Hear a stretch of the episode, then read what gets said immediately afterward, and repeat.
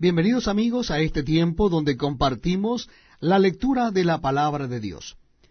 Lo estamos haciendo en el Nuevo Testamento. En esta oportunidad nuestra cita bíblica es el capítulo 15 del Evangelio según San Juan. Les invito a que busquen en sus Biblias el capítulo 15 del Evangelio según San Juan. Dice la palabra de Dios así. Yo soy la vid verdadera, y mi Padre es el labrador. Todo pámpano que en mí no lleva fruto lo quitará, y todo aquel que lleva fruto lo limpiará para que lleve más fruto. Ya vosotros estáis limpios por la palabra que os he hablado. Permaneced en mí, y yo en vosotros. Como el pámpano no puede llevar fruto por sí mismo, si no permanece en la vid, así tampoco vosotros si no permanecéis en mí.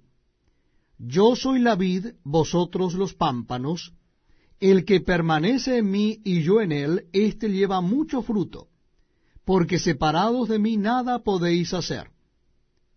El que en mí no permanece, será echado fuera como pámpano, y se secará, y los recogen y los echan en el fuego, y arden.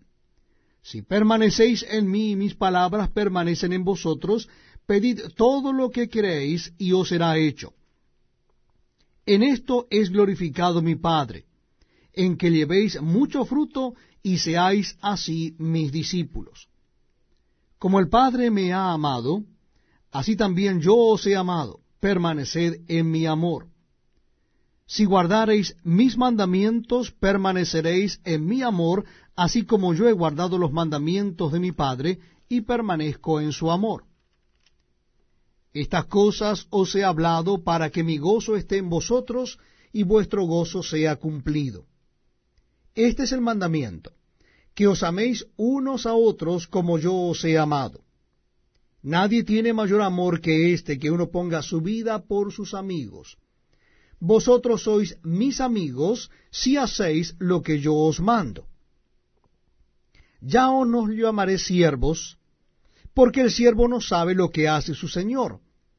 Pero ahora os he llamado amigos, porque todas las cosas que oí de mi Padre os las he dado a conocer.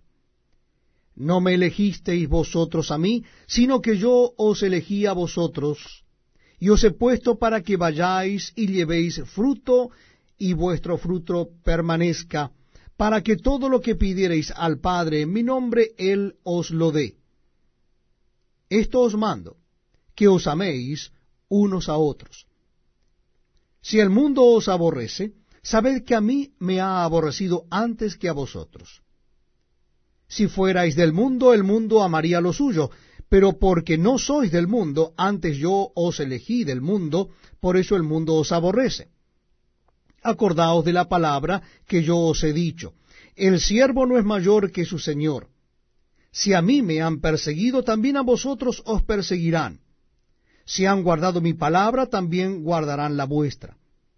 Mas todo esto os harán por causa de mi nombre, porque no conocen al que me ha enviado. Si yo no hubiera venido, ni les hubiera hablado, no tendrían pecado. Pero ahora no tienen excusa por su pecado. El que me aborrece a mí, también a mi Padre aborrece.